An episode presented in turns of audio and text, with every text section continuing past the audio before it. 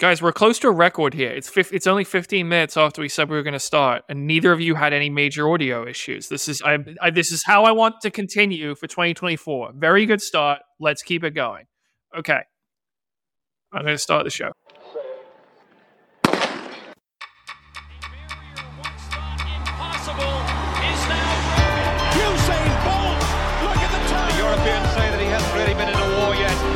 Boy's got utter belief in him. And somehow she's found the acceleration. Look at now, look at now. Hello everyone, happy new year, and welcome to the Let's Run.com Track Talk podcast. At the start of 2019, Weldon Johnson blindsided us by asking us to commit on the spot to recording a weekly podcast. Here we are, 5 years later, and I'm not sure we've missed a week during that span. We love doing this show. Back for another year. It's 2024. It's a new year. It's an Olympic year, which means it is time for us to make some bold predictions. But before we do, we had some news on New Year's Day as Olympic silver medalist Courtney Frerichs became the latest star to leave the Bowerman Track Club. Plus, did Nick Willis really break 4 minutes in the mile for the 21st year in a row on New Year's Eve? And we've got our annual Let's Run quiz. That's right, Robert and Weldon Johnson, they have not been prepared on this. They haven't been briefed. I didn't want them studying. Weldon, I can see him pulling up Wikipedia now. Guys, we're going to have our 2023 year in review quiz, Johnson versus Johnson. So, how are you feeling? Hope you guys had happy New Year's. It was a big year in Weldon's life, 2023. The Rangers won the World Series. The Cowboys looking pretty good going into 2024. He's feeling good.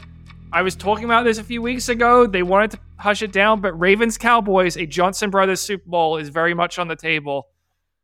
Hope you guys had a happy new year, and I'm ready to ask you some questions. No, I don't want you studying. Can I pull up the list of the world champions just on Wikipedia? No.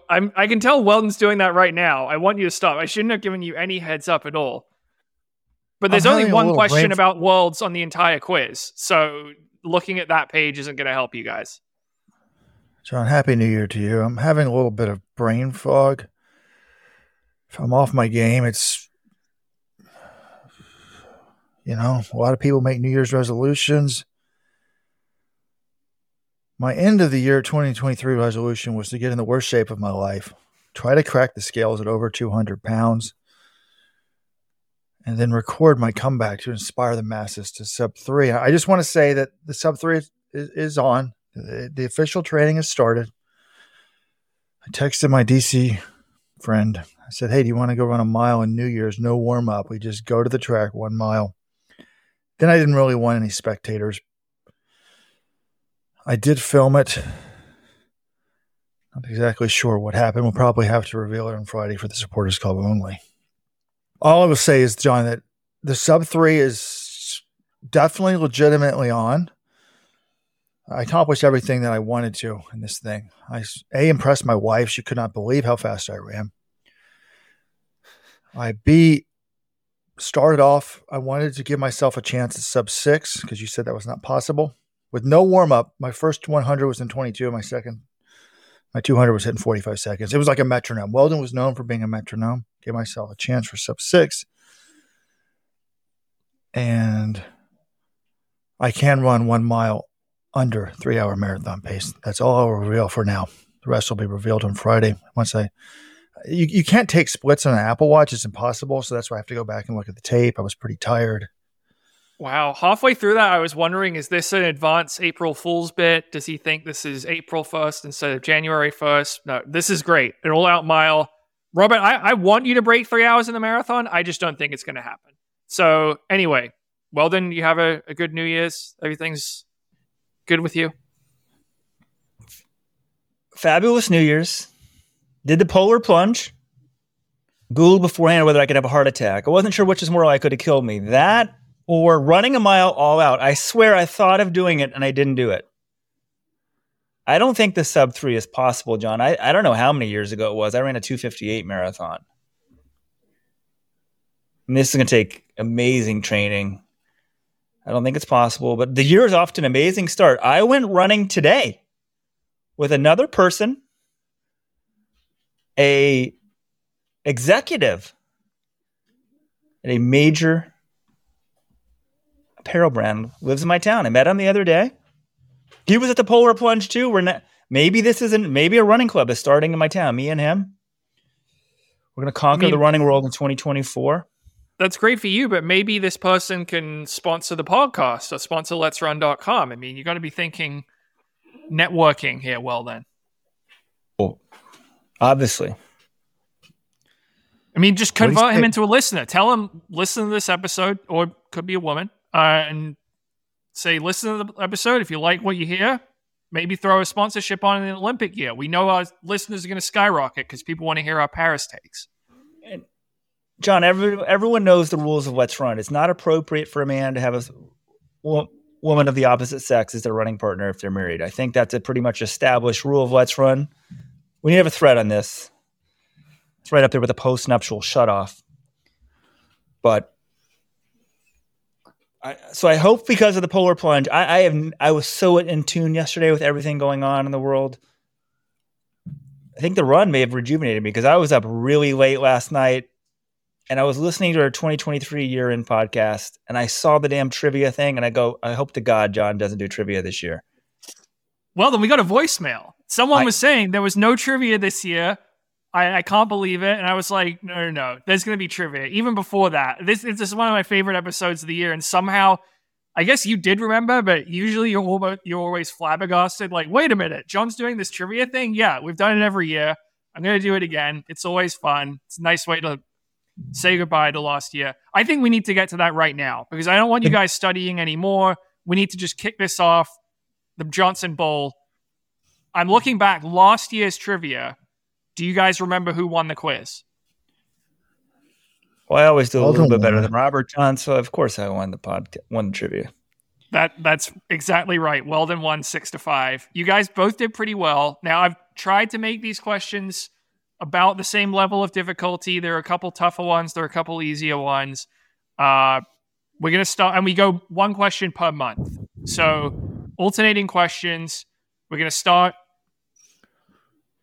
with Robert, January 2023, Mahiedine Mekhissi Benabbad, the three-time Olympic medalist in the steeplechase from France, who is known for getting in a fight with Mehdi Bala at the 2011 Monaco Diamond League and generally being kind of an asshole, retired at age 37. Robert, to earn the point for this question, you need to correctly spell his name.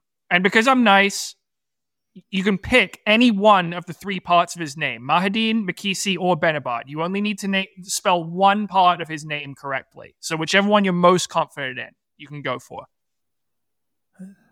Repeat his name again, please, John. Mahiedine, Mekhissi, Benabbad.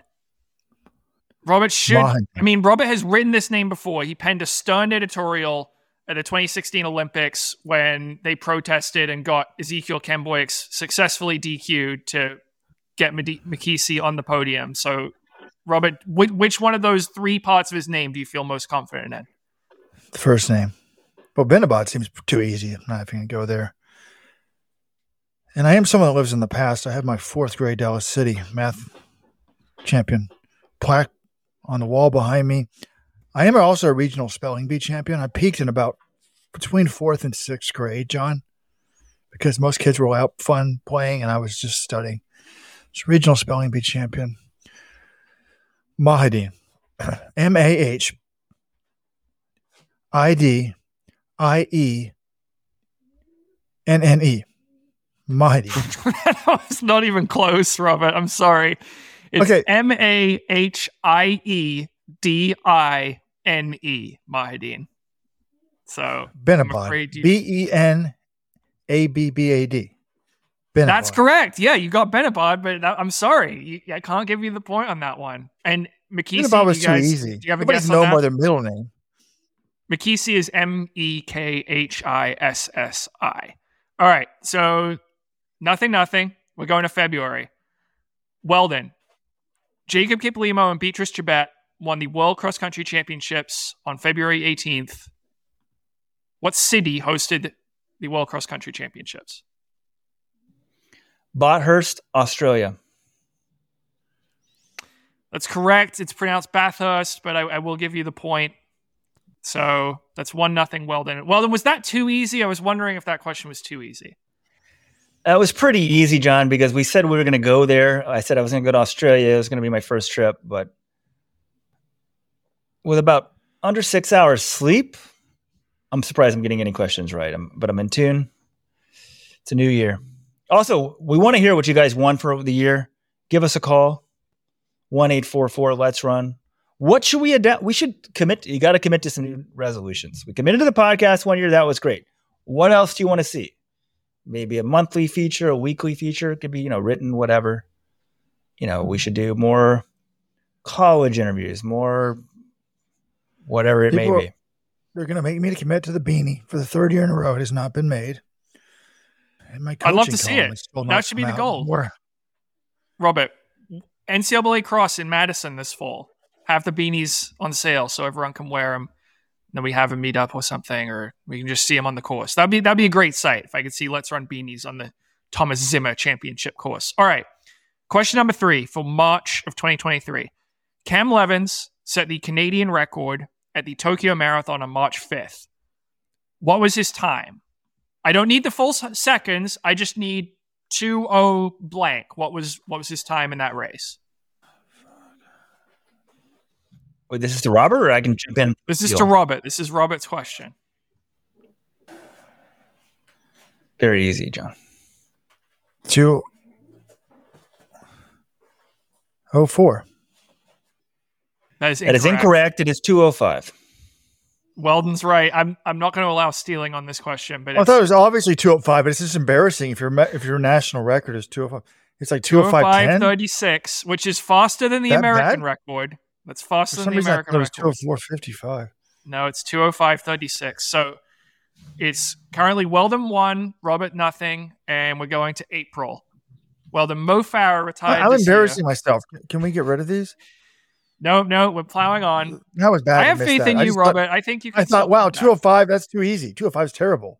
Well, I'm sorry. I tried to give you an easy one after giving Weldon an easy one, and it backfired apparently. So, all right, Weldon, April. Mo Farah retired this year and ran his final London Marathon in April, finishing 9th in 2:10:28. From 2011 through 2017, he won 10 straight global gold medals on the track. It would have been 12 straight, but he got silver in the 10,000 at the 2011 Worlds in Daegu and silver in the 5,000 at the 2017 Worlds in London. Name either of the men to beat him in those races. I know both of his. This is so easy. Years again? This is where the 5 hour sleep is killing me because I had it. 2011, 10,000, 2017, 5,000. I can't believe I can't think of this 10K guy. It's like a no name. I'll also say we were at the 2017 race together. I watched that with you, and you don't seem to remember that either. But do I get a point, John? You know what? I'm going to allow Robert to steal here because the last question, I want to keep it interesting. It's my rules, my quiz. And also, the last one was too easy. If it wasn't 2:04, Weldon, it was going to be 2:05, obviously. So I think it's unfair to allow stealing. Weldon, I will let you submit a guess here. Do you have a guess? I can't believe they're both from Ethiopia. There's no names are popping, and Aragawi has not won a world championship, so he's never even won a medal. So it's 2017 World 5,000 meter champion. Mm-hmm. Maybe it's a Kenyan. I'm giving you 10 seconds. Well, those are the crazy years with like Chalimo and shit. 10, 9, 8, 7, 6, 5, 4, 3, 2, 1. All right, Robert, I will allow you to steal, but you claimed confidently you knew both answers. So to get the stolen point, you need to provide both answers. I didn't say I knew both. Yes, you did. Yes, you did. It wasn't even. I only came up with one. Oh my God! How did I forget Edris? All right, and then who's the other guy, Robert? Weldon just spoiled Mukhtar Edris 2017. You said you knew the answer. Come on, man. I wasn't even trying, but I remember the race. Hasn't Edris won 2 worlds? So wait, how he did? Edris won 2017 and 2019. I don't remember the first one. Robert, wow, you've lost your credibility. You claimed you knew both guys. I'm not even sure you knew Edris at this point. The answer to number 1 is Ibrahim Jalon.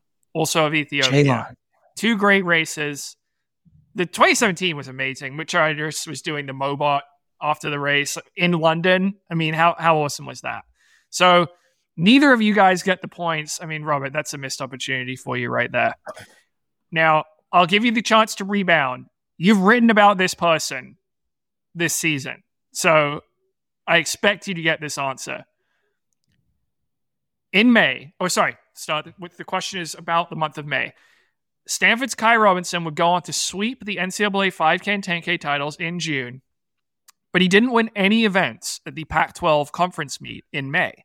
Which University of Washington runner beat him in the 5,000 meters? This Irish runner did not score at NCAAs, but went on to run 13:01 over the summer.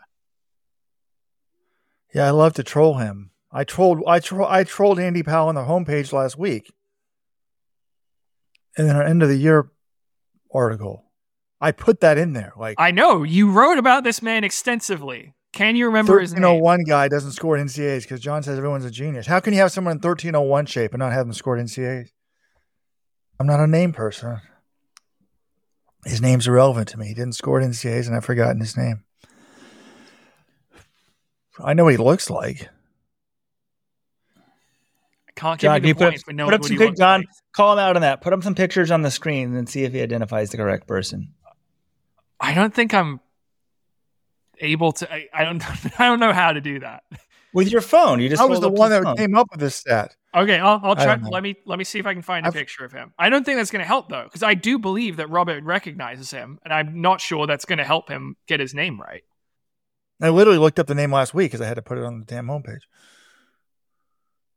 And it made me realize, like, I don't pay attention to names. This person's irrelevant to me. If you haven't broken 13 minutes.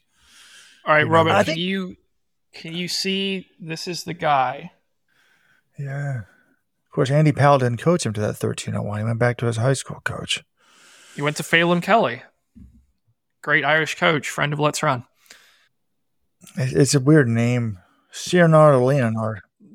No, it's not a weird name. It's Brian Fay. It's a very American first name, in my opinion. If I'm got the vote, it's a weird name for an Irish dude, Brian.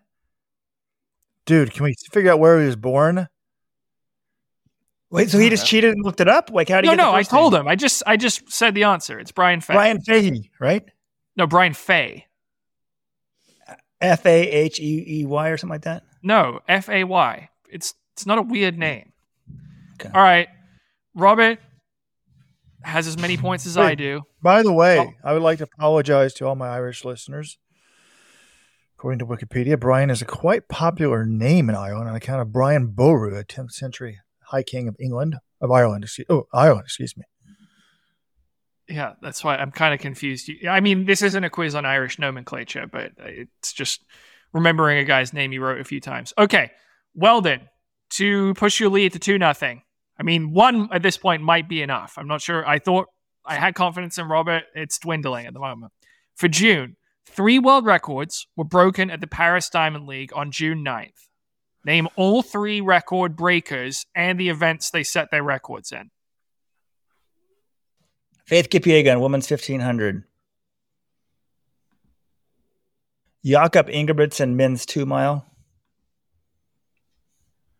Lamecha Gurma, men's steeplechase.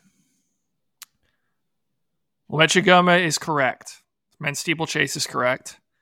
Jakob Ingebrigtsen, 2-mile, is correct. Faith Kipyegon is correct.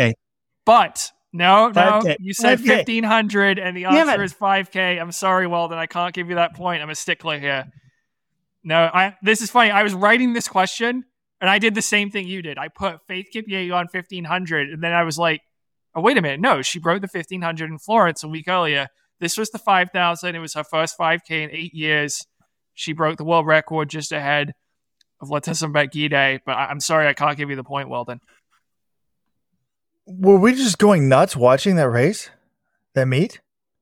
Yes, it was insane. I mean, I was in Austin.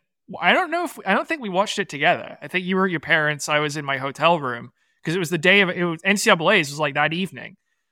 But yeah, it was kind of crazy because we thought some of these world records could go, but no, it was amazing meet. Paris Diamond League, June 9th, one of the meets of the year. Okay. Robert, July, this is your opportunity to get on the board. I have confidence you can get this question correct. It's quite a simple one. Name the 2023 United States champion in the men's 100 meters. Cravont Charleston. Ding, ding, ding. There we go. Robert has evened it up. Cravont Charleston, 995. Christian Coleman, 996. Noah Lyles, who was the eventual world champion, third place, 10 flat. Bonus point. If either of you guys can name the fourth placer in this race, I will give you a bonus point. The fourth placer, you said? Fourth placer. I think it's some college guy we've never heard of. Like he didn't do well in NCAAs, if I remember correctly. I give up. Brandon Cons is the answer. I don't think either of you guys are getting that. So it looks like Cravont Charleston's still unsponsored. I haven't heard a deal announced. I mean, that's kind of wild to me. I feel like it hurt him that he didn't do well at Worlds, but he wasn't healthy. He was injured for that meet, from what I understand. So yeah, I would think going into this guy, there's a non-zero chance he wins the Olympics in the 100 meters. He's the U.S. champion the year before the Olympics. Yeah, I would pick this guy up if I'm a shoe company. All right. Going into August, the scores are level. Well, the Noah Lyles won the 100 and the 200 at the World Championships, a feat that Usain Bolt pulled off 6 times at Worlds or the Olympics. Who was the last American before Lyles to win the men's 100 and 200 at the same Worlds or Olympics? Tyson Gay? Tyson Gay is correct. He did it in the 2007 Worlds in Osaka. So Weldon has pulled ahead of Robert. Maurice Greene did it too, right? Which is crazy. I don't think him as a 200-meter runner. Did Maurice Greene win the 200? I know Gatlin did it in 2005. Oh, maybe Gatlin. I thought... Isn't Weldon way ahead? I thought it was 3-1. No, it's only 2-1. Weldon was close, but he didn't get that Paris world record meet. Maurice Greene did it in 1999 at Seville. He won the 100 and the 200. Okay, we are moving on to September. This question is for Robert. American runners swept the titles at the 2023 UTMB Ultra Race. Name both champions. Oh. Courtney DeWalter, and then the guy we wanted to win didn't win, right? Courtney DeWalter is correct. Shoebrand's not going to be happy right now if Robert doesn't get this one. Oh, he did win. The famous guy, my favorite guy. This guy has been a guest on this podcast. I know. He's my favorite guy. But I thought, I was obsessed with him winning this race. Jim Walmsley. Can you say that one more time? Is this like John? He said it correctly. He just mumbled the name Jim. Jim Walmsley. I think he knows. Yeah, Jim Walmsley is correct. It sounded like Jim Walmsley. I'm like, got to enunciate here. All right, Robert. Yes, you get the point. It's tied 2-2. I was thinking about him last night for some reason, John. Like because, do you guys know what is 1 month from tomorrow? Say that again. Do you guys know what is 1 month from tomorrow? Yeah, the Olympic trials. I mean, it's crazy. They're here. But remember the last Olympic trials? People were so into Jim Walmsley. And I was like, why doesn't he give it another go, man? I still think he'd run a sub 2:10 marathon. But then it got me thinking. I'm like, wait, he won UTMB. We're all into that. We just don't really cover ultras. Like I feel like he barely got any mention. I wonder what time of year this was. When was it? It's like Labor Day weekend, I think, around then. No, you're making a good point because I was obsessed with him doing this. He'd never won this type of race, never been close. He moves there. It's a cool story. But he's the first American winner too, right? But what American male winner. What lessened it to me was the second place guy was an American too. So I was like, well, was this just an off year? Like, so if Jim hadn't won, somebody else would have won. And I never even heard of the other guy. I mean, how many ultra runners have you heard of though? We need to have Jim on the podcast. Anyways, that's cool. Another point for me. So, yeah, Robert gets the point. There's three questions left. Weldon has two of these questions. So Weldon's still in pretty good spot. Okay. But the next few questions are pretty hard. I'm going to say that. November is pretty hard. December is not easy. This next one, I think, is gettable, but we'll see how close you are paying attention to the World Road Running Championships. Weldon. American Hobbs Kessler won the inaugural Road Mile World title in Riga, Latvia by running a world record, quote-unquote, of 3:56.13. But he wasn't the only American man to medal in that race. Who joined him on the podium? Sam Prekel. That's correct. Sam Prekel is correct. Weldon pulls ahead 3-2. Now, a bonus point available to either of you guys. If either of you guys can name the silver medalist in this race, I will give you a bonus point. It was the British dude. It's got like the cool story, like never done anything. It was a really cool story where your rags become reality, your dreams become reality type. That's guy. Right. I can't give you the point for that, but that general description of this person is correct.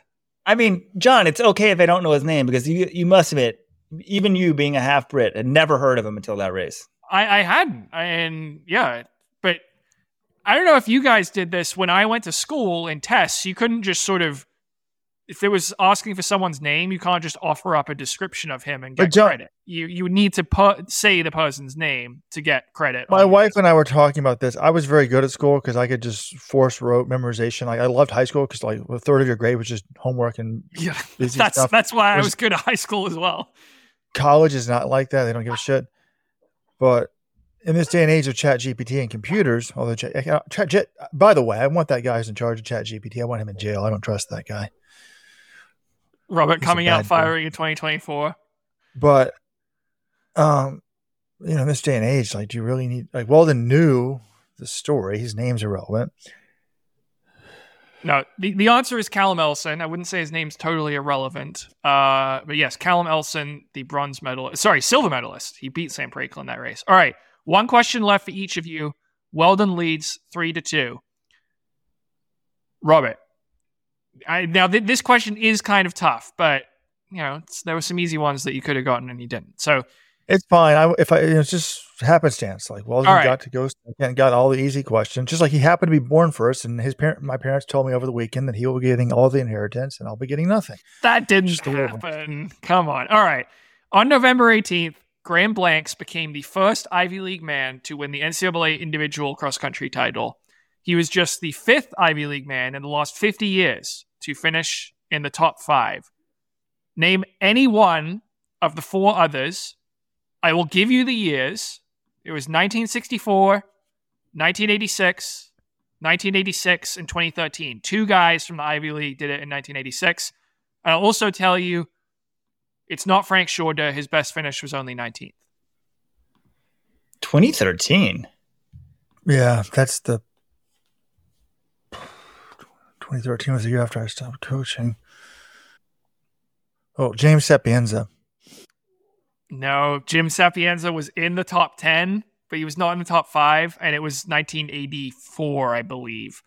The answers were, now, neither of you guys would have known this one. Walter Hewlett, Harvard, 1964. The other ones I feel like were gettable. Bob Kempainen, 1986 for Dartmouth, two-time Olympic marathoner. Paul Gompers, Harvard, 1986. And 2013, Weldon, any idea on that one? Wait, Kemperton and Gompers were the same year? Yeah. It's weird. I know Gompers as being this like junior marathon star. I didn't really see this that good of a runner overall. Because I think at Kemperton, it's amazing. I mean, I saw him nearly win the New York City or Boston marathons, you know? Yeah. No, the 2013 one, when I hear the name, I'm going to like punch myself in the face. I'm sort of shocked. Robert, have you remembered it? Yeah, it's that obscure Penn kid. No, it wasn't Thomas Awad. It was Maxim Korolev was third in 2013. Okay, so Weldon leads 3-2, but you know what? To make this interesting, if Weldon doesn't get this, I will allow Robert an opportunity to steal and to try to tie up the score. Final round, December 2023, the winner of the Boys Foot Locker Cross Country Championships was Drew Griffith, who was the first runner from his state to win the title in the 44-year history of the meet. First boy from that state. He finished just ahead of runner-up Ryan Pajak, who was from the same state. What state? God, I got easy questions. Come on, John. Utah. What? No, Utah is incorrect. Robert, you have a chance to steal and tie up. No, I don't want you saying anything. Yeah, you got the question. You did not listen to the question. Well, then, that was wrong. And also, in NXT, the question, you were wrong. Robert, you have a chance to steal and tie up the game. Wait. Repeat the question, please, because I wasn't listening. Yeah, the question is, the winner of the Boys Foot Locker Cross Country Championships was Drew Griffith, who was the first runner from his state to win the title in the 44-year history of the meet. First boy from that state. He finished just ahead of runner-up Ryan Pajak, who hailed from the same state. Which state? 1 in 49 chance here, Robert. Montana. I thought it was some obscure state like South Dakota, something like that as well. I go South Dakota. No, it's Pennsylvania. Oh, my God. I put that up on the homepage, too. They're both from 40 miles from Pittsburgh. That's right. I didn't try to give you a chance here. Weldon started this damn Utah thing because the guy that was supposed to win was from Utah, and then that messed up my mind. I literally put that up on the homepage, and in the headline, the article was nothing about that. And I put, great day for Pennsylvania, because supporters remember Ross McGowan, who's from Pittsburgh, said, man, Pittsburgh rocked the Foot Locker. This is like a conversation I had like less than a month ago. It's over. I think Alzheimer's is in. Hopefully I'm still here in a year. I think early running must make a difference, John, because the little sleep we got, I would usually have been like a zero in this, and I only managed to survive because I got easy questions. And I think this run this morning helped me. I think we need to delete this whole thing. We finally lost credibility. Normally in most years we do okay. But... I don't think people who listen to this show will be all that surprised by how this played out, to be honest. People, it's an act. It's all an act just for entertainment. It's kind of like ESPN or Anthony Fauci at a press conference. Okay. Hey. Okay. Look, 3-2. I think that's interesting because last year the scores were 6-5. I feel like you guys got almost everything. The questions were too easy. I had to ratchet up the difficulty a little bit. Weldon successfully defends his title. He is the better Johnson for another year. 3-2. Robert, better luck in 2025. But I think it does reveal I'm all in on the sprints now, right? One question I got right was about sprints because my credibility is on the line. 2024. Well, you guys know stuff about running, but I think this just reveals my importance to the podcast. You always say you need to do the podcast solo. We're not that interesting. You could do it without us. No, you need to come out here. So you need me as stat boy, essentially, to say, hey, wait, John, what was that guy that we met or that person we talked to or the guy who set the record? And then I can remember the name off the top of my head. And that's why we work well together. Yes. But if I'm not recording live, I can just pause, look it up until a stop show or Wikipedia. And then people think I'm a genius because I've edited out the silence. Can we get to actual running news? We got to make our 2024 predictions, but there is one piece of running news. For those of you guys who aren't supporters club members, you need to start the year right? Say, I want to know more about running. I want to join the Let's Run.com supporters club. You get a bonus podcast every week, a second podcast. You join for a year, you get a free super soft t-shirt. I mean, these are amazing t-shirts. And you can save 20% on full price running shoes. It's a great deal. Pays for itself. Go to Let'sRun.com/subscribe. But on our end of the year podcast on Friday, we look back at 2023. John, we did like the crazy stuff of 2023. And one of our big talking points was the mass defections from the Bowerman Track Club. Actually, let me play a clip from John.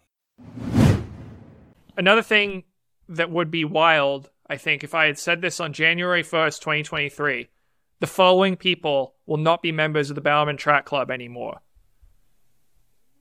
Mark Scott, Woody Kincaid, Cooper Tier, Grant Fisher, and Elise Cranny. Actually, let me rephrase this.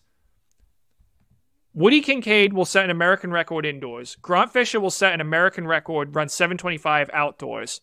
Elise Cranny will win the U.S. 5K and 10K national titles. Yet all of them will decide to leave the group. None of them will be members of the group by the end of 2023. That's kind of wild to me. The holiday week between Christmas and New Year's, it's the one week you don't know what day it is. You're barely working. I was going to put out some social media clips on this. Haven't even had time. And what I get last night? Text from one of you guys or employee 1.1, Steve. Courtney Frerichs has now left the Bowerman Track Club. The defections continue. It's wild, Weldon, and at the same time, the more this goes on, I'm like, well, they're running out of training partners. Like, I want to hear some of these athletes sort of explain their rationale, because we haven't really heard publicly from Grant Fisher or Elise Cranny about their specific reasons. They just kind of made these Instagram posts. But Courtney Frerichs, I do wonder how much of it is her husband taking a job with Alistair and Amy Craig's group in North Carolina. How much is it she's basically out of training partners? Like, the only two women left on the team at this point are Carissa Schweizer and Christina Aragon. How much of it is the move to Eugene? She also said going to North Carolina, she gets to reunite with Pascal Dobert, who's the longtime Bowerman Track Club strength coach and, you know, helps out with the steeplers, helped out a lot with Jager and Frerichs. What? This is what Pascal she posted. Pascal told me that he didn't take the job with Amy. I don't think that necessarily means. I don't know what Pascal's status is. Maybe we should reach out to him. But Courtney did specifically say in her post, I'll just read the quote for you. Griffin Humphreys, who is her husband, has begun assisting Amy and Alistair Craig and their team. They have offered their guidance in my training, and their athletes have welcomed me with open arms. I'm also so happy to be reconnecting with Pascal in the pursuit of becoming the best steeplechaser I can be. Now, she's still with Nike. It's important to note here, she's said she's still with Nike as a sponsor, but this is a Puma group, and I don't know how much she'll be training with the athletes in the group or how that's going to work.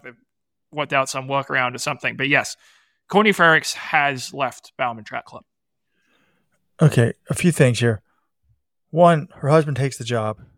It's a no-brainer. It's good for him. She gets out of Eugene. She gets to join her husband. Two, Pascal Dobert, the former great Olympic steeplechaser, who was the assistant coach for Bowerman at one point, was a steeple guru, did not make the move to Eugene. Is no longer. He thought about taking a job with Puma at one point. He did not. But he still consults people in the steeple. She can now, I don't know why she couldn't consult with him before, but now it sounds like she can. Again, so that makes sense. And then the one thing I did hear, now I haven't confirmed this, is I heard that Shalane Flanagan did tell people, like, I'm not going to do both. I can't coach the pros and the college kids and have, you know, a young child. And my focus is on the University of Oregon. So that could maybe impact a woman more than the men. So Shalane was probably really hands-on with the women, pros. And I've heard that she said, I can't, that's too much for me. So I'd heard that Shalane sort of was focused on the University of Oregon. And that could explain why we've seen more women leave. Plus, yeah, once a certain number of women leave, there's no women left training partners. So why not just, I mean, is there any women left? Like, what do we have? Carissa Schweizer is, who's coming off a second Achilles surgery, and Christina Aragon are the only two women left on the team at this point. I'm actually interested to know what Schweizer does. Does she just stick it out, or does she try to find a new situation as well, given that basically everyone else on the women's side is left? The other thing worth noting here, Grant Fisher set an American record in his last race for Bowerman, 7:25 in the 3K. Elise Cranny was double U.S. champion, 5K, 10K. Courtney Frerichs had not had the same degree of success the last couple of years. Obviously, her career as a whole, tremendous success with Bowerman. American record, 8:57, World Championship silver in 2017, Olympic silver in 2021. If you had told me when she signed with the group, that's what she was going to do, I would be like, that's like best case scenario. So she had a great career with Bowerman, but the last couple of years, only third at USA's in 2022. Now, she did end up getting sixth at Worlds, but 2023, she was hurt for a bit of it and hurt herself in the steeple prelim. She fell, did not run the final at USA. So she's not coming off her best season. And that maybe could have been another thing. Hey, I need to change things up a little bit as I go for the Olympics. She's also a little older than Cranny and Fisher. Yeah, this one seems like a no-brainer. Her husband takes a job with the group. The group has good women to train with. Fiona O'Keefe, Natasha Rogers are both in this group. So she may actually have more training partners now.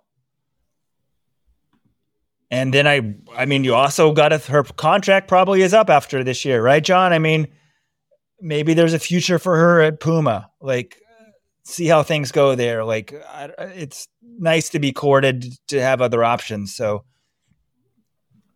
we assume everyone's loyal to one company or whatever, but this is a business at the end of the day. So if Nike's letting her go train with the Puma group, it might help her. She needs to perform. The more you perform, the more options you have, but then the Puma group could be a landing group for her afterwards.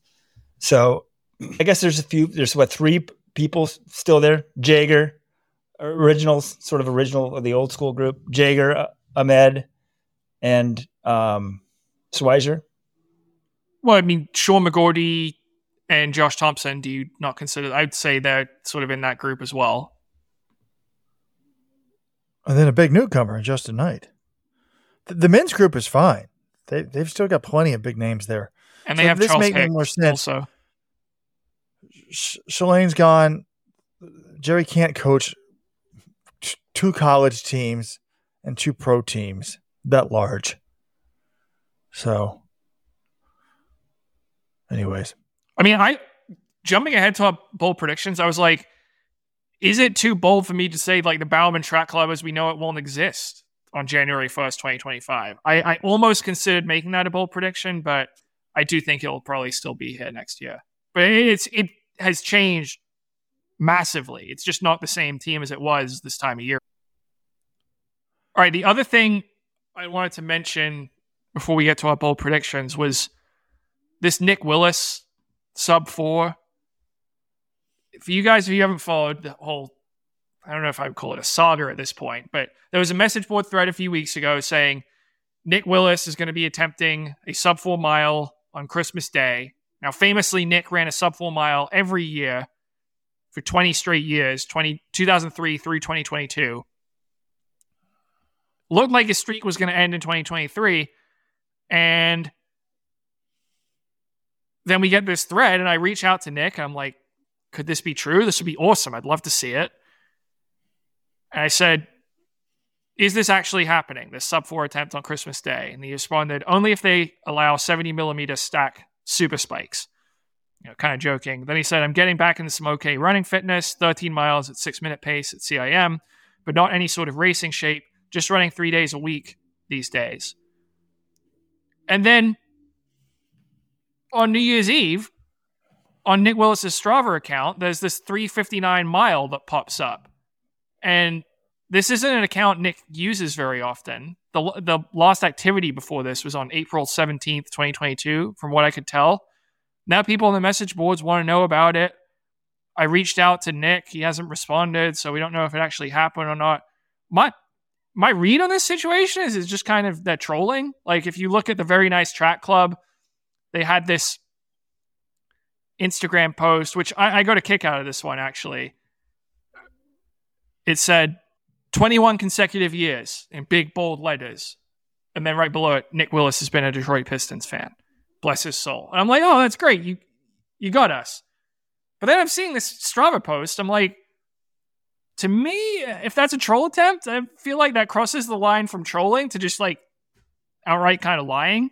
So I want to know that. I want to know the truth of the matter. I think it's kind of, the Instagram post was amusing, but I want this to be true, but I just don't know and haven't heard back from Nick yet. Well, John just called Nick Willis a liar. I don't know if he didn't do it. It is a lie, but I don't know. I can't say this he did. This is stoic. Well, John's reaction is just so embarrassing. They put it on Twitter. It was a clearly troll thing, or Instagram. Nick's a Detroit Pistons fan for 21 years. It was obviously a joke. And then some stalker, crazy dude hacks into someone's private Strava account and then thinks it's real because, like, just stop looking at people's Stravas. I mean, you can just put in a run in Strava, John. There's no proof. There's no GPS proof. He didn't have to go 3:59 over a mile, did he? To have it show up, right? You can just put in a run. I think you can just input it. I'm not that familiar with Strava. I don't use it that often, but I don't know. To me, I just like the Instagram post, funny. Just inputting a time you didn't run, not funny.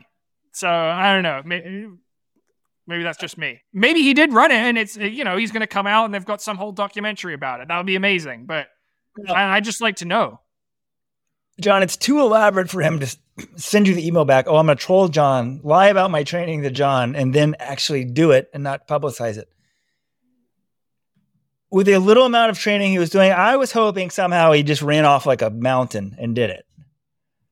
But with the little amount of training he did, I'm not sure how far downhill it would have to be. Maybe he could run like a 420 and it's just straight downhill. Oh, if he found a way downhill mile, if you can find something that's like 15 seconds worth of downhill, and I have no doubt he could do that. And if that's fine, that's actually a great troll. If he found a massively downhill thing and ran it, then touche, because you actually did cover a mile in less than 4 minutes. But I just, you know, as a journalist, Robert Weldon, I'm concerned with the truth. I just want to get to the bottom of these things.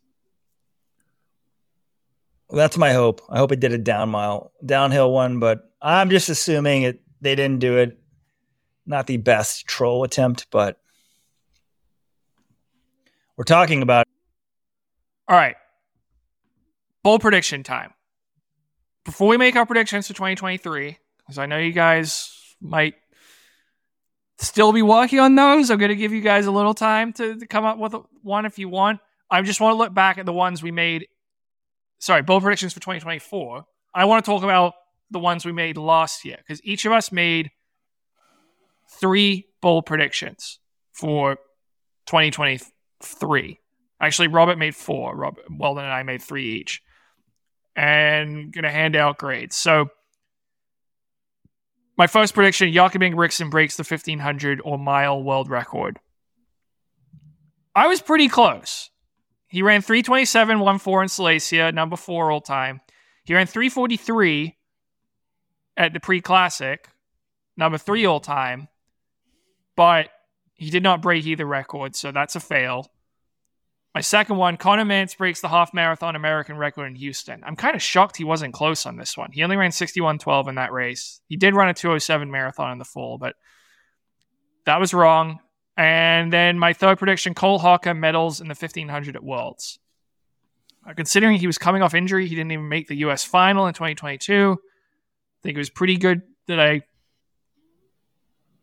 he got 7th place at the World Championships, but he did not medal, so I was 0 for 3 in 2023. Weldon's predictions. Number 1, Sha'Carri Richardson wins the 100-meter world title. This is one he'll be dining out on for years. This was correct. She did win it, set a championship record, 10.65, and she didn't even make the U.S. team the year before. She didn't even make the final at USA's. She didn't even make the semifinals at USA's the year before. So Weldon is correct on that one. All right, this second one, how is this even a bold prediction? I'm sorry, I'm only giving you partial credit. Max Siegel will be employed by USATF at the end of the year. I mean, yeah, it's true, but and I guess I will give you a little credit. He got a 5-year contract extension in 2023, but come on, you didn't really think he was just going to be done, right? Well, John, I'm reading here, like one of Nostradamus' predictions for 2024 has already come true, and people sort of read into something and go more with it. Clearly, I was predicting the contract extension. I mean, I was sort of hinting, you know, something big was going to happen for Max Siegel, and he would not be relieved of his duties. He definitely wasn't. Although it's becoming more and more apparent that Nike contract, well, I think it's becoming more apparent, is not indexed for inflation. Like, this genius thing that he signed may have a huge clearing hole, especially with inflation, what it is now. But well, You were correct on that prediction, which wasn't particularly bold. And then your third one, Hobbs Kessler makes the US Worlds team in the 1500. Again, I don't view this as massively bold, but he also hadn't run 332 at this point. Anyway, it didn't come true. He was only sixth at USA. So Weldon goes 2 for 3, but I'm putting an asterisk on the second one. All right, Robert made 4 predictions. Number one, Eliud Kipchoge will not win the Boston Marathon. That was correct. He got 6th place. He actually made some... And Robert put his money where his mouth was. You know, he put a bet on Evans Chebet to win the race. That was correct. Evans Chebet won the Boston Marathon. Kipchoge was 6th. So Robert goes 1 for 1. Prediction number 2, Arian Knighton breaks the 200-meter world record. Nope. Didn't even run a personal best. 19.72, season's best. So that was wrong. Prediction number 3. I can't believe Robert. I was like, wait, is this real? He actually made this prediction. Kubatier medals in the 5,000 meters at the World Championships. So no, not only did he not medal, he didn't even make the team, and it wasn't even his main event. He was 5th in the U.S. Championships in the 5K. Tried to make the team in the 1,500, didn't make the final there. So Robert, did you really pick that Kubatier would medal at the 5K? I must have. The tape doesn't lie. All the people who think I hate Hebert Kubatier, I'm sure Kubatier listened to the podcast, or was it Supporters Club podcast? I said he was one of them. Yeah, it was last Friday's show when I did solo. Or no, last Tuesday's show. Regular podcast. I said he was one of my biggest disappointments because I thought if anyone was going to make a breakthrough, it would be him. Obviously, that did not happen. And prediction number 4, I don't know why you got 4 and we only got 3. I think Mo will set the world record in the 800 meters. Didn't happen. She barely raced. I can't believe I would make that. I thought the move to Bobby Kersey didn't make any sense. But she did run a personal best of 154.97 at the pre-classic in her last race. So she ran a PB, still fair ways away off the world record. So the final scores, John 0 for 3, Weldon 2 for 3, Robert 1 for 4. Weldon wins again. John, I nailed it with my predictions. Mine were amazing. I also predicted Yair Nugus's breakout year. What do you mean? I want you to listen to this clip. I didn't expect Josh Kerr and Ollie Hoare to start becoming world contenders so quickly. Yair Nuguse beat them all at the Sound Running Cross event. So who knows? That's a pretty vague prediction. I mean, well, I'm going to, for 2024, I think we need to employ some standards. You need to be a bit more specific. You can't pick things that aren't bold, you know. So I'm not giving you credit for that one. You already won this prediction contest anyway. I'm giving you, you get serious credit for the Sha'Carri pick. Everything else, I'm a little hesitant on. I mean, the Sha'Carri one, I don't have one that good this year. Like, it was, at the time, like crazy thinking, but also it was like, just, I'm like, wow, this makes a lot of sense. It's really, she's so talented. It's totally possible. Everyone was so down on her. Like, I wish I could have bet on her. And also, we need to get betting odds in the Olympics. I'm going to tweet out at Bovada or something. I want betting odds for the Olympics right now. Some sports book needs to do that. So maybe it'll be some offshore one, but. Okay. Well, are you guys ready to make 2024 bold predictions? Yes. Okay, I'm going to start. Oh, should I just get mine out there? Because I need to leave. Oh, all right. Robert's on a time crunch, so Robert, I'll let you lead the way. What are your bold predictions? As a resident sprint expert, I've got to stick to my guns. I made this prediction years ago. Noah Lyles will not win Olympic gold. That's number one. Number two. Your Olympic 100-meter men's champion will be Marcel Jacobs. He's moved to the U.S. He's changed it up.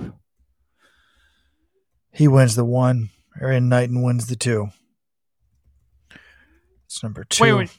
This is incredible because, Robert, when Marcel Jacobs won the Olympics in 2021, he was like, this is a fluke.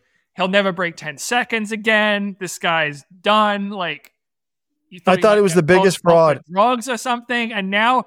3 years later, you've totally reversed course, and you think he's going to repeat as the Olympic 100-meter champion. Wow. I hated everything about him. I thought he was the biggest fraud in running, the most obvious doper ever, and now I love him. And it just shows my whole life. Like, I've now, when I grew up in Texas, Dallas, I was a huge Cowboys fan, a huge Longhorns fan, and now I despise those teams. I root against them. I was rooting against Texas.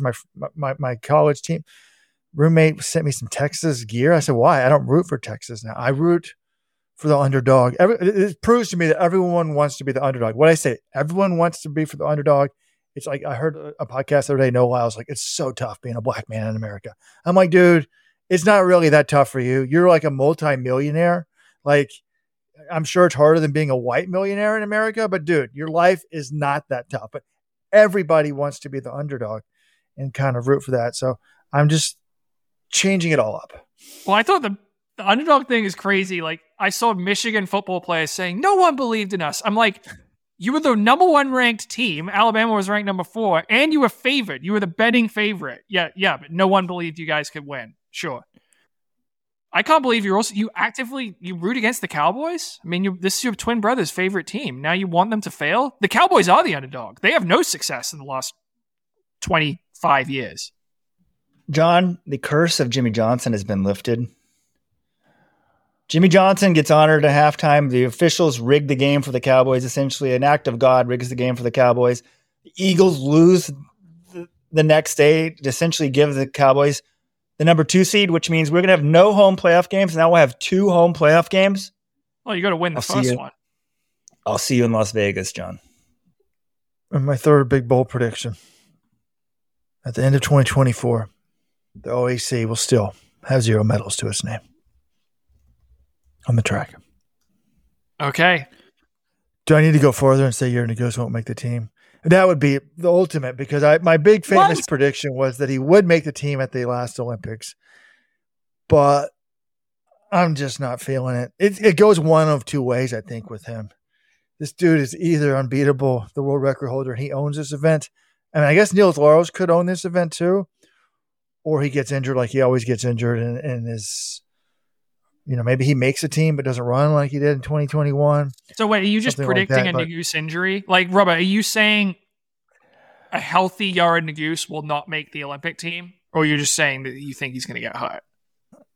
I can't imagine him not making it. But when I was trying to think of predictions yesterday, like, how could a healthy guy not make it? But, I mean, who would have thought that Tier wouldn't have made it this year? Well, I guess that's not that crazy. But I was just, like, looking at the, like, what's at stake and what makes 2024 so great? You know, like, I mean, if you win an Olympics, you're not necessarily like an all-time legend, but it's a pretty big damn deal. And, you know, Noah Lyles, this is everything for him. I got a little bit nervous about Arian Knighton because there was an article last week where he says he's only going to be 24 when the 2028 Olympics come around. He's so young. And they're only training him a little bit. He's not doing all the training. He's got a long-term plan with Mike Holloway. And he's just like, I just want a medal this year. So I'm like, I wish he would say I want the gold. But just, I was looking at the list. Like,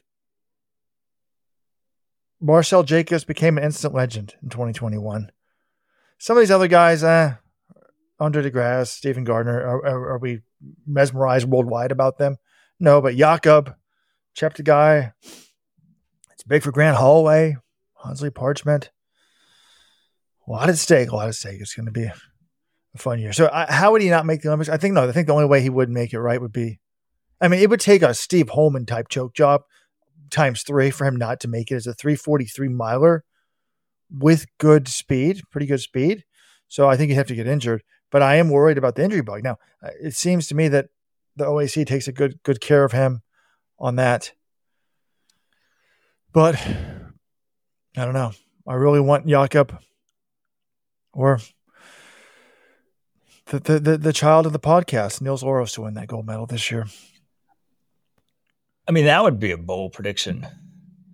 I was just looking something up. Do you guys realize Arian Knighton's 4 months older than Nils Laros? Oh, it makes sense they're around the same age. I kind of think of them similar ages in my mind. I mean, like, what? So Knighton got 4th at the Olympics at the age of 17. Yeah, he's ridiculous. This is why we freak out about Arian Knighton, because he's a Bolt level talent. I guess I'll be 20, so that's 3 years this year, but yeah. Okay. So those are Robert's predictions. Those are pretty interesting. Okay.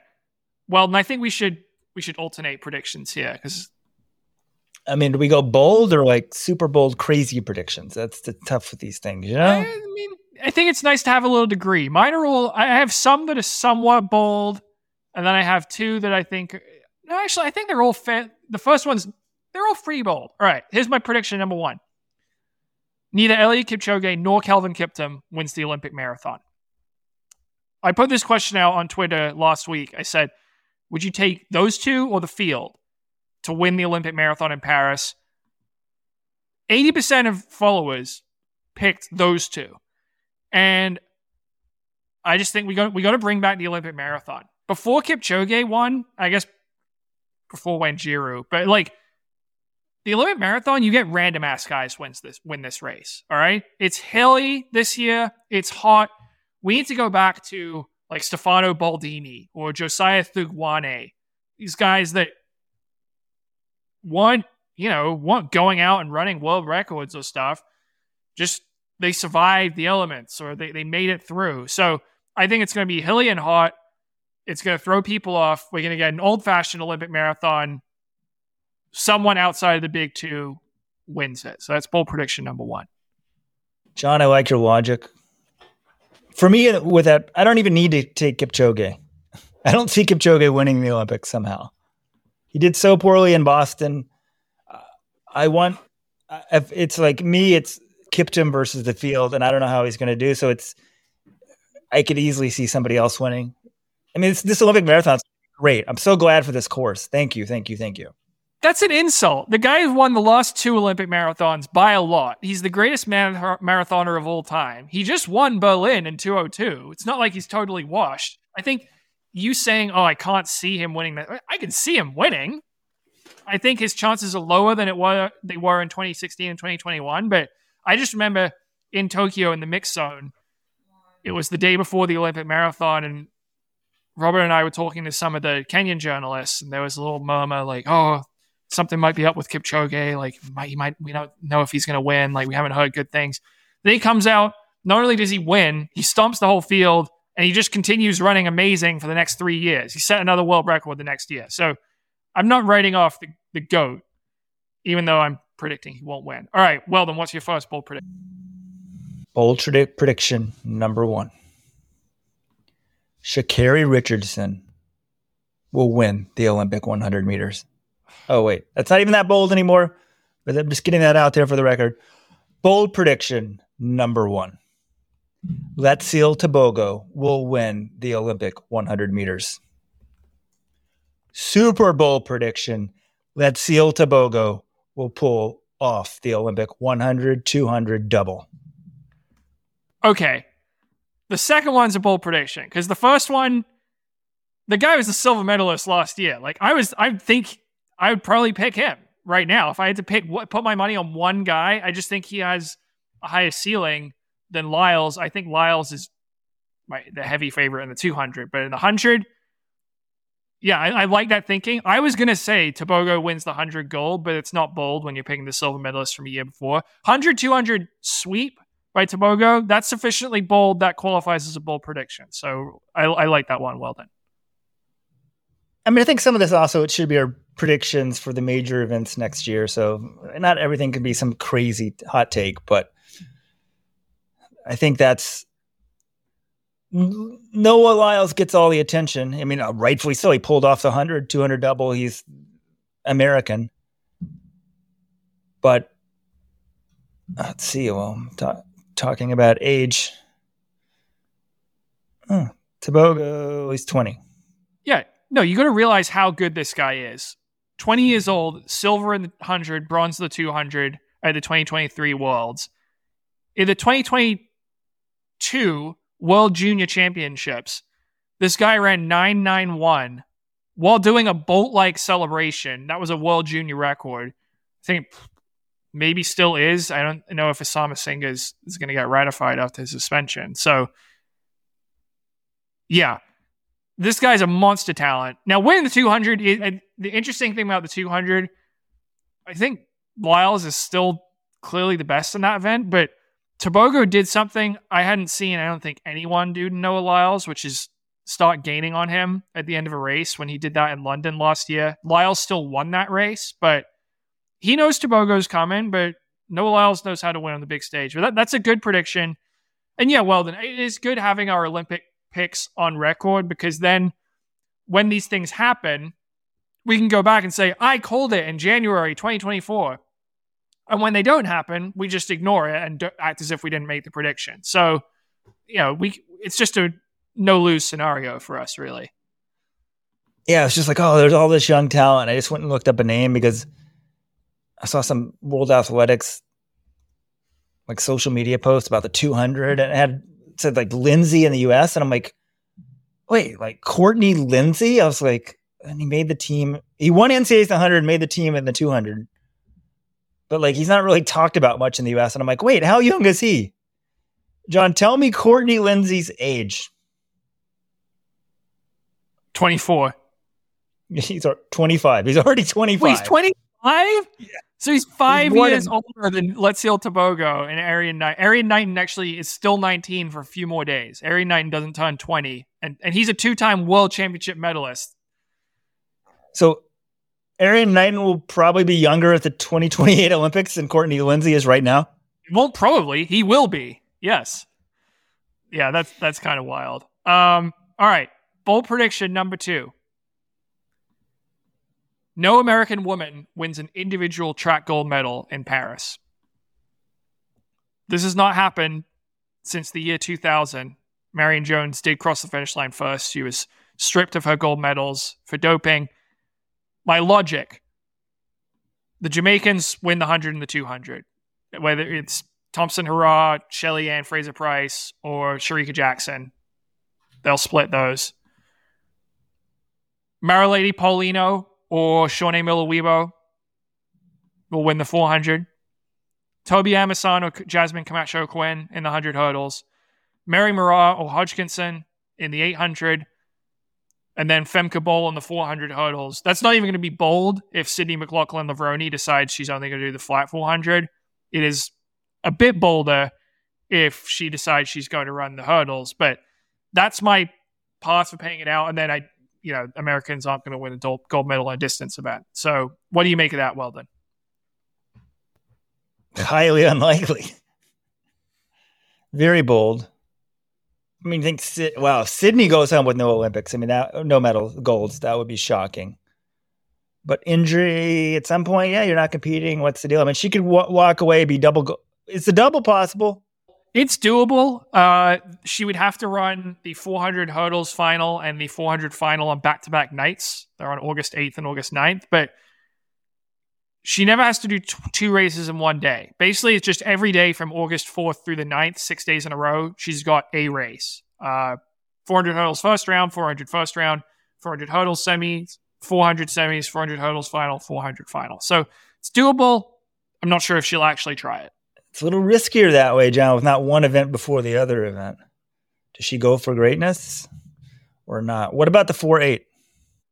The 4.8, so the finals are separated by 4 days. It's pretty doable. The challenging thing is you have the 400 first round at 11:55 a.m. on August 5th, and then you've got the 800 final at 9:50 p.m. on August 5th. That's the stumbling block. Otherwise, you also have the 800 semis the night before. The 800 semis and final are on back-to-back days?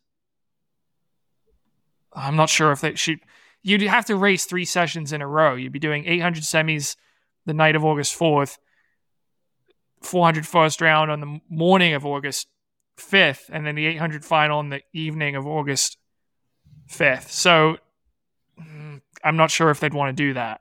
Otherwise, you do get a bunch of rest before the 400 final.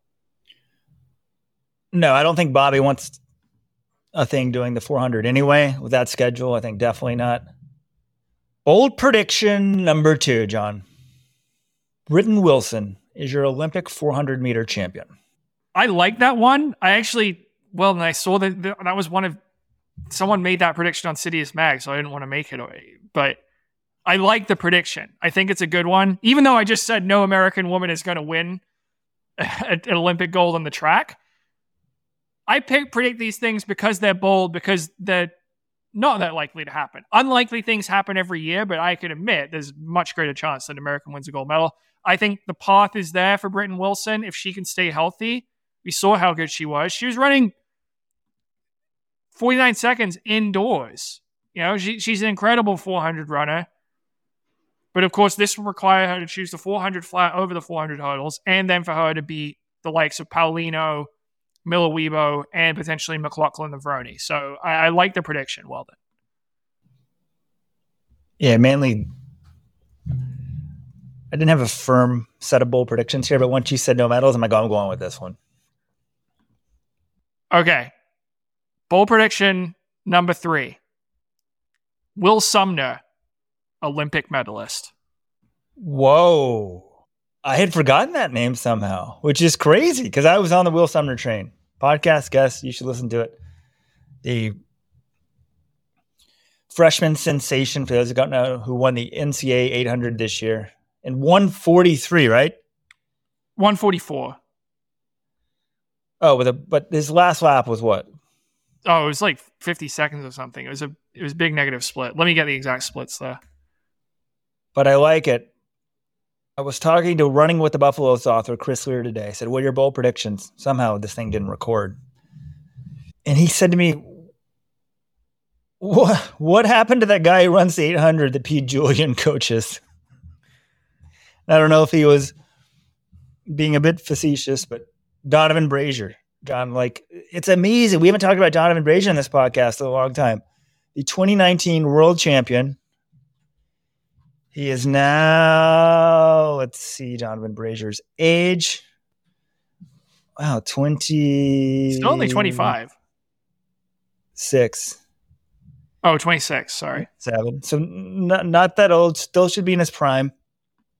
He doesn't race. He's been injured. Basically, since the lost Olympic trials, that was the last time we saw anything close to a healthy Brazier. Well, 2022 indoors, he was healthy for a hot minute, but it's sad. Yeah, he's one of the greatest American talents of his generation. I talked to him this time last year, or March 2023, and he was saying he just wants a chance to see show what he can do. He doesn't want to go down as that guy who was great for a couple of years and then, you know, what if injuries derailed his career? And unfortunately, that's how it's looking at the moment. He didn't race last year, but Will Sumner, I pulled up the splits, was a little aggressive there. He went 53-1-2, then 51-1-5. So it was still a big negative split. He ran 144-26 in that race.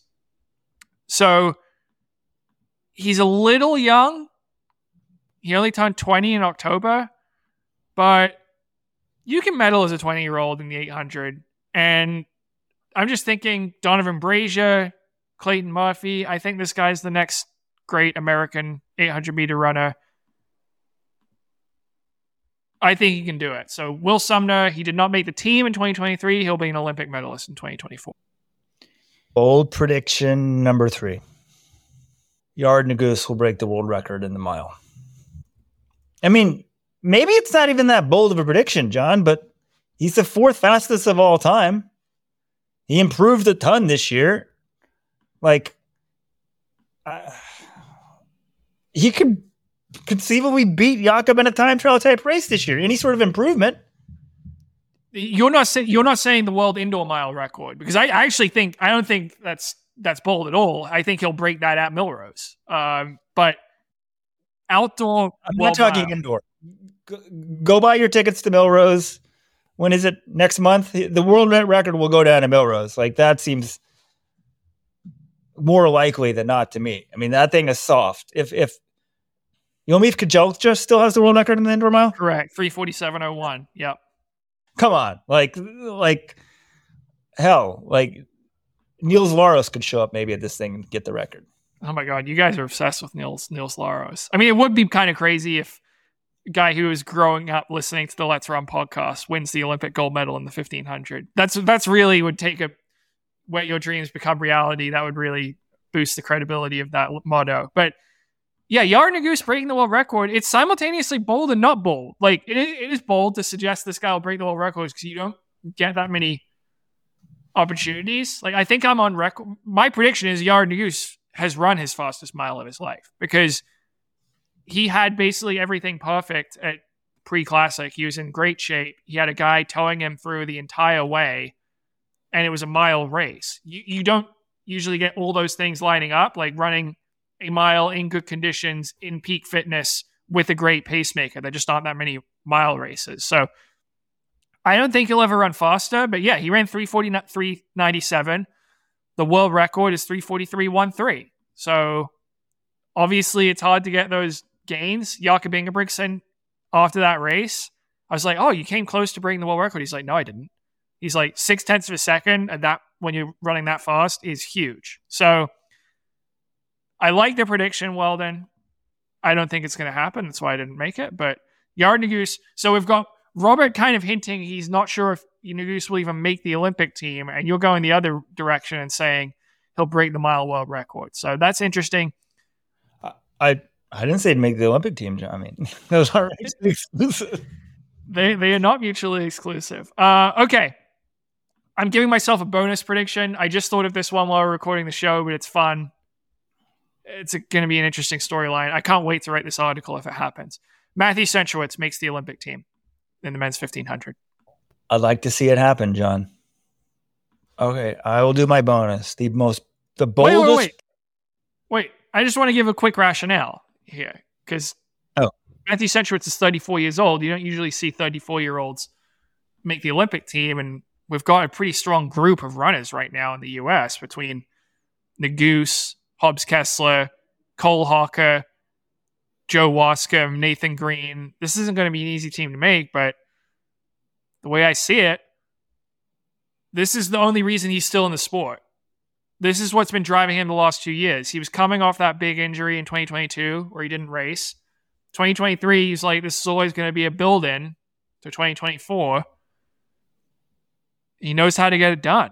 He's a championship performer. He's the best American miler of his generation. I think you could argue he's, depending on whether you value the Olympic titles or, you know, Jim Ryan setting world records, you could say he's the greatest miler, American miler ever.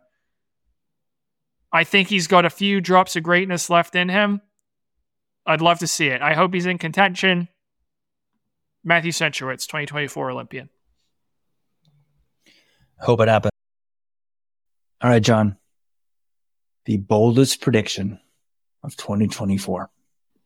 Your Olympic 1500 meter men's champion will be Niels Laros. Wow, you guys are just... I think this is becoming an obsession at this point.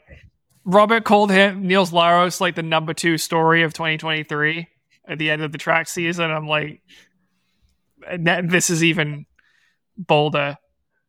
So Niels Laros, just for the record, he is currently 18 years old. He turns 19 on April 17th. And you're saying he's going to be the Olympic champion. He was 10th in the final in Budapest, running with the leaders. He was in medal contention for much of the race. Ran out of steam, got 10th in 3:31.25. Oh, wait. I swear. Now, this is where the sleep got me. I was doing all this math. I swear he was turning 20 this year. Oops. Jakob Ingebrigtsen won the gold medal when he was 20, almost 21. So it's like the math lines up. Somehow I just lost a year. I like did this in my math over and over.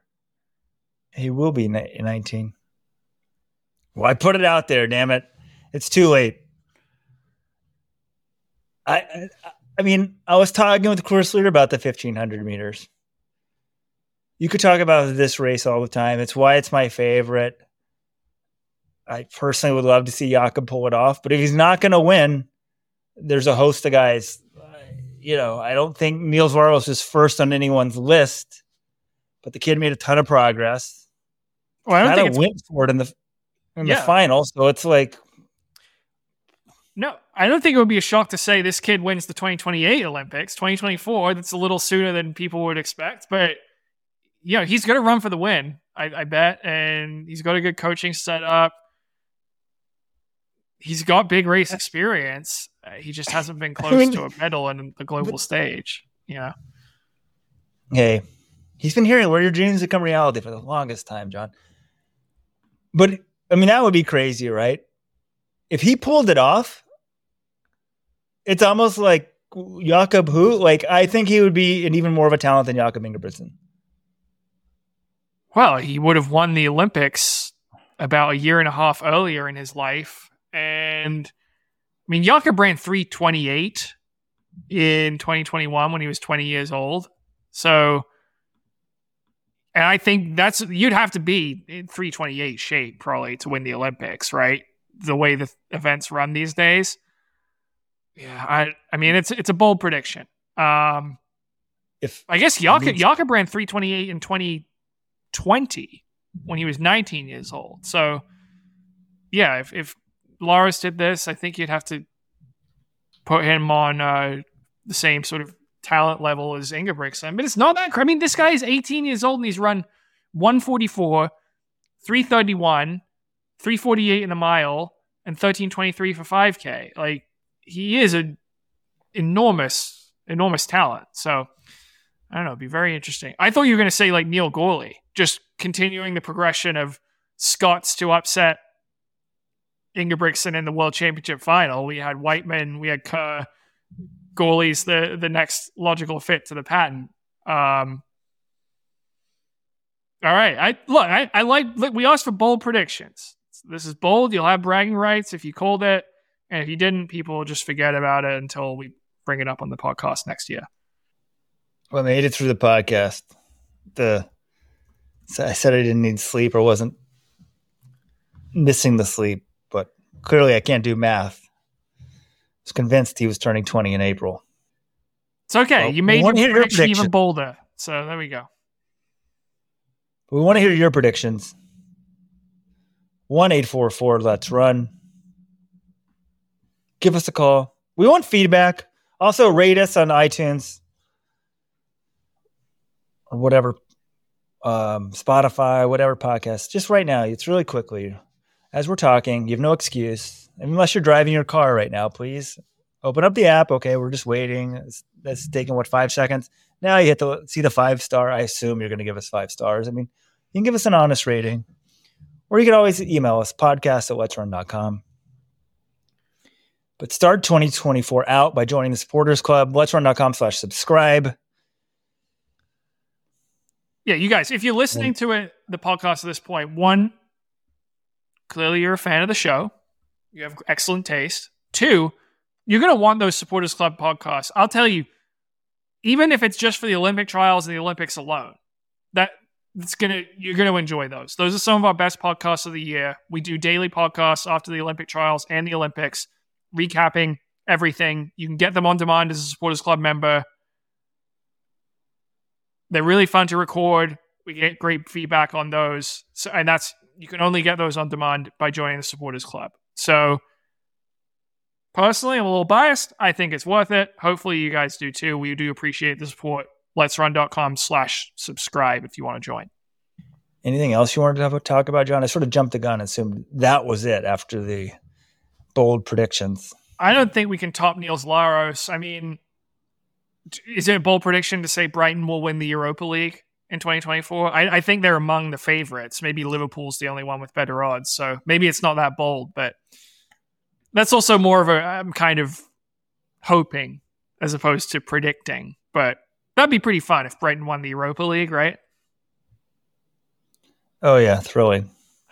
I mean, there was the horrific story this week that Ugandan Olympic steeplechaser Benjamin Kiplagat was murdered in Kenya. So thoughts to everyone who knew him. The Hakone Ekiden might be wrapping up right now. I don't know what time it is in Japan, John. That 2-day race. Good thing Rojo's not on here. He probably tried to break it down or something. Yeah, I try to break it down, except I don't know any of the athletes, and I'm only vaguely heard of the schools. So I was on record last year saying, I think the Ekiden, I do like the spectacle of it, but it just doesn't seem very... I know the broadcast is great. They try and...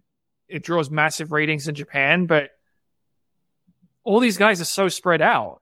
Like, what is this race? Is it ever exciting in the final stage? Like, I get that people run course records and stuff, but to me, you're all, by structuring it that way, you're almost guaranteeing you're never going to have a close, exciting race at the end of it, which I kind of like seeing. Call me crazy. So I don't know. I don't want to crapple design a race if you want to make it as exciting as possible. All right, John. What about Addie Wiley predictions? Oh, man. The American phenom is, just double checking here. I've been off the age today. She's 20 right now.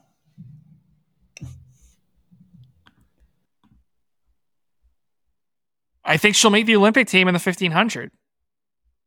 I was just like, that's why that's the first thing that comes to mind is like, what do I think she'll do? It's not going to be easy, but I'm guessing a thing. Well, I'm going to say she doesn't run the 1500 at the trials. I guess she might. They have talked about it, but I'm going to say she doesn't. Nikki Hiltz could win again, but also I wouldn't be shocked if Addie Wiley beat them. Corey McGee's very consistent, but she's another year older. Sinclair Johnson, these are the four women who beat her this year. Sinclair Johnson, better right now, but not by all that much. And then you've got Ellie St. Pierre coming back from giving birth. Yeah, if you want me to make a prediction, my prediction will be she makes the Olympic team. I mean, the bold prediction is she wins the Olympic trials. But there's just so much there. I'm assuming, John, you think she'll be a professional there? Does she have a coach outside of someone from Indiana? A lot of question marks. And I think if she makes the Olympic team, she makes the final at the Olympics. The medals are going to be hard to come by in the 1500. Yeah. It's going to be fascinating. We didn't do like over under for an amount of American medals. We'll save that for next week. We still got some. I know we've got the Olympic trials marathon coming up, but not a lot of racing action going on in January. I want to have Robert on board making some of these picks, so we'll maybe keep that one in the cooler for next week, or probably the Friday 15. And also, like we call it the Friday 15. Our podcast last Friday was like over an hour and a half. I think it was long. So sometimes they're longer than this podcast. You need to join today. Let'sRun.com/subscribe. Until next time. All right. See you next week, everyone.